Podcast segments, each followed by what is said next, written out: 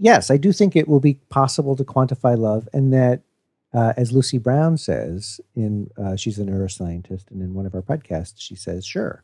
In in no way does knowing how things work change her feelings for another person.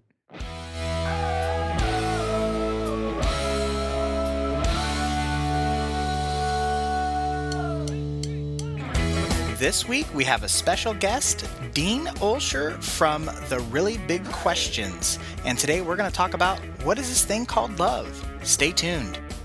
Hey, can you feel it? The power coursing through your veins. Underneath the lights. After twenty-five years working with private clients, Doctor Karen Sherman realized that with all the stress that couples face, many just can't get to a professional for the help they need. For many, it's just too costly, which is why Karen has created a new membership site for committed couples. Each month, she'll tackle a specific topic, publish new teaching videos, and the best part? Hold a monthly call where you can ask her your questions directly. All of this and much more is available for just nine ninety-nine per month. Pretty amazing. Visit Make Your Marriage Work Now dot com for more details. That's Make Your Marriage Work Now dot com.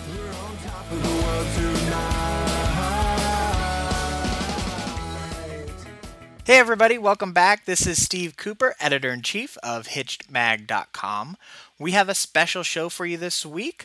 I speak with Dean Olsher, who is the host of The Really Big Questions, or also T R B Q.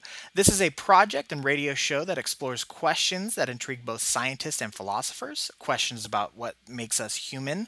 The project is a collaboration between Sound Vision Productions, the Exploratorium in San Francisco, and Public Radio International. T R B Q airs specials on public radio stations around the country and can be found on T R B Q dot org, as well as popular podcasting platforms such as iTunes. Dean is a writer, broadcaster, and composer, as well as the host of The Really Big Questions. Uh, after years as the N P R's news culture correspondent in Washington, D C, he went on to create and host The Next Big Thing, uh, which is distributed nationally by P R I. Uh, today, I am asking Dean about his experience, primarily about the first big question that they ask in the project. What is this thing called love? I hope you enjoy the conversation. My first question for you is, um, I guess this is a big one. You, you, you asked, what is this thing called love? Did you get a satisfactory answer? Yes, multiple answers. It turns out researchers are looking into love as infatuation, falling head over heels in love, mm-hmm. but then also long-term committed love. And they look at them as two different things. So a lot of what we've done is is spend time looking at what's happening in the brain when a person is head over heels in love. That's what they're doing the research on right now. And um, as with so many things in life, the researchers have found that being head over heels in love is an awful lot like doing cocaine. Mm-hmm. It lights up the same part of the brain. Yeah. I mean, was was that, would you say, the most surprising or interesting thing that you learned about your exploration?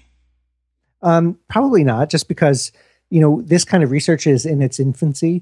Mm-hmm. And the fact is, uh, you know, crossword puzzles do the same thing. Um, I wrote a book about crossword puzzles, and um, it turns out that not only doing a crossword puzzle, but the, the anticipation of doing a crossword puzzle will also create uh, dopamine release, which is that feeling of being high.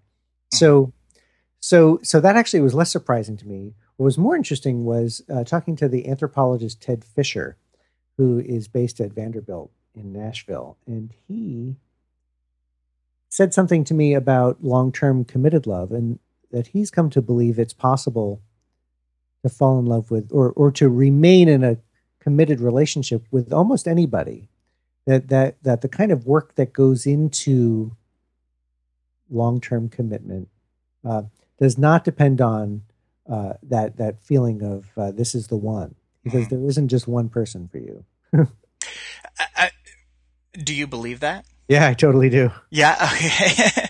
Well, I mean, because I, I listened, by the way, I should say that I'm, I listened to the program, like all the, um, I listened to the hour special, and then I also listened to the two podcasts that you guys had.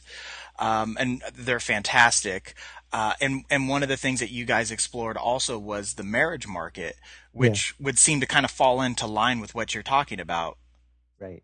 We do have very different cultural ideas about love.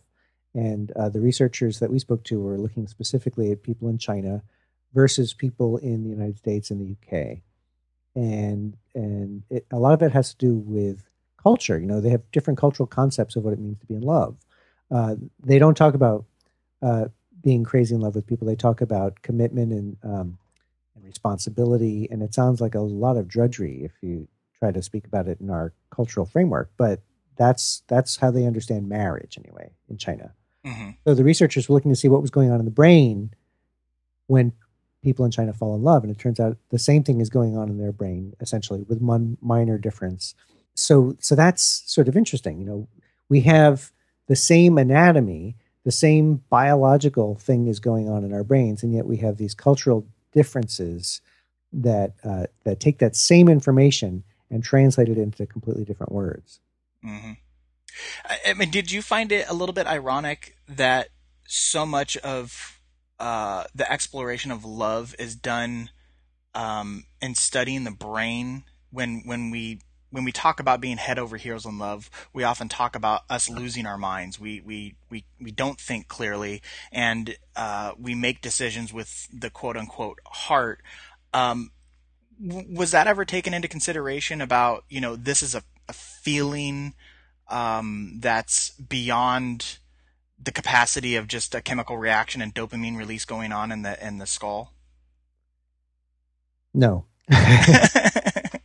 no. I mean, I I think that uh, that emotions do happen in our brain and in other places in our body. Obviously, we feel a feeling in our heart when we're in love, so there's some connection between our brains and our hearts when we feel that.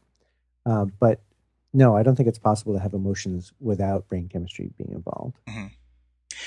Um, now, on your show, the writer A J Jacobs uh, had his brain scanned while looking at a picture of Angelina Jolie and then his wife um, to see which one caused more activity. Uh, and, you know, his his wife won, spoiler alert. Uh, do you think that love is something that we'll eventually be able to measure and, and really quantify? Um And I guess my follow-up question to that is, uh, would you want to quantify the amount of love that you have for another person? Right.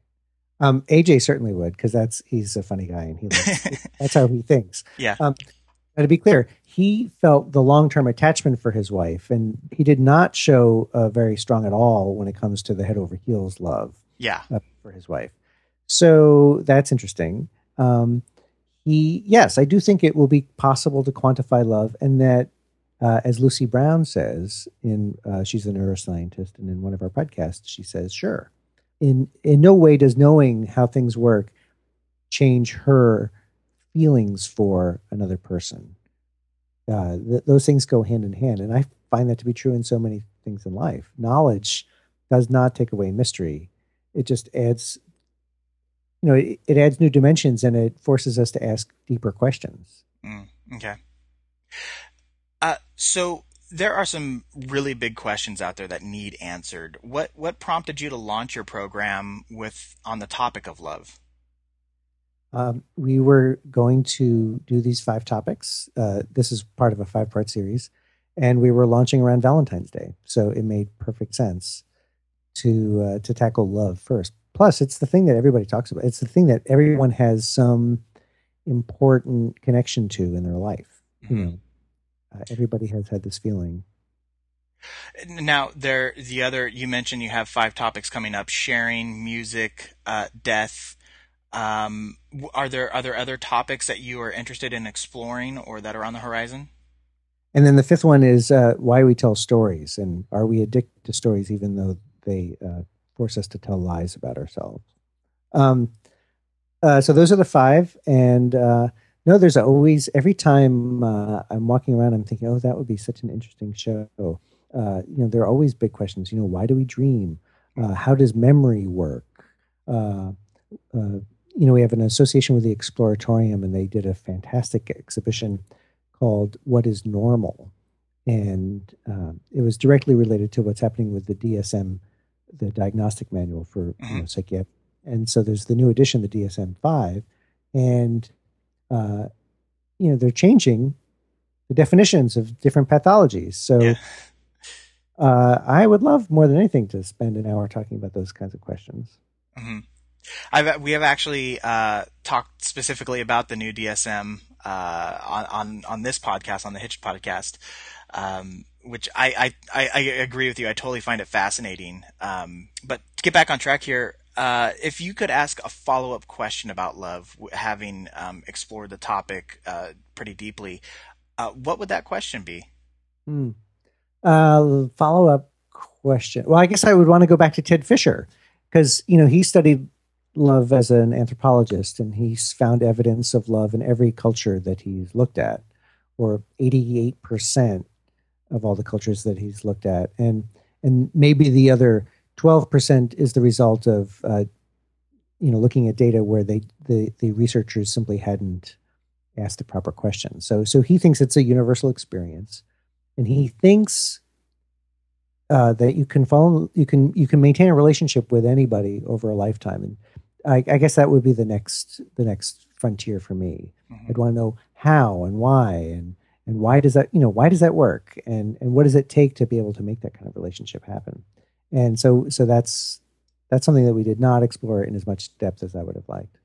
Now, do you think there's a distinction between, because there are these chemical reactions going on in the brain and a physiological response, do you think there's uh, a separation between attachment and love when we're measuring things in this manner? Yeah, that's what they're saying. Attachment love is the long-term commitment love, and it's different from head over heels love. And I totally get that. You know, here's another possibility for a follow-up question. Um, I've I found that in my own experience, I have needed both in order for things to work out. You know, that um, it's been impossible for me personally, anecdotally, to to enter into that long-term attachment love without first being rocketed into orbital velocity by the head over heels being in love phase. So I guess that's something I'd want to ask Ted Fisher. You know, do you need to have that infatuation first mm. in order in order for the long-term attachment to succeed? Got it. Now, uh, to, to close things out here, if you were to define love with what you now know, what would your definition of love be? Yeah. It's so funny because our scientists were giving us very unsexy definitions of love. yeah. Um. A very good question. I, to be honest, I don't think that I have a good definition of love. I just, uh, I mean, do you think, do you think it's, um, a, a chemical reaction that takes place? Do you think it's a, a mixture of yes. emotions and chemicals? Do you think it's a spiritual thing? I think it, I think emotions are chemicals, and really what it's a mixture of is, Uh, yes, it's a chemical reaction, plus it's the story we tell ourselves about what's going on with that chemical reaction. Mm. It's those two things combined with each other. I like that, the story that we tell. That's great.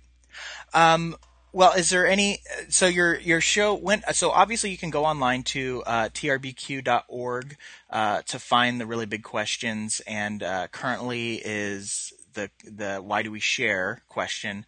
Um When does this air? This is um, in collaboration with uh, Public Radio International. When does this air on, you know, transistor radio?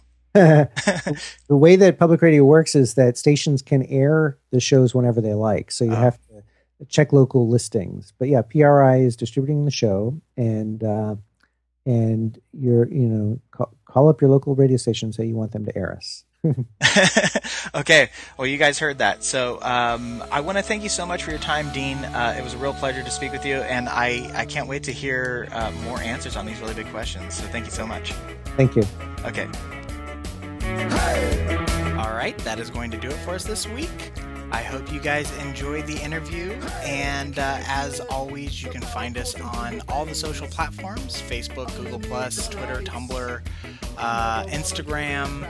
If you have a question, go back to our podcast page and click that email us button, or leave a comment on iTunes and Stitcher, where you can download and subscribe to the show for free. Uh, always interested to hear what you think of the show. Uh, but until next time, take care, everybody. Explode. We're on top of the world.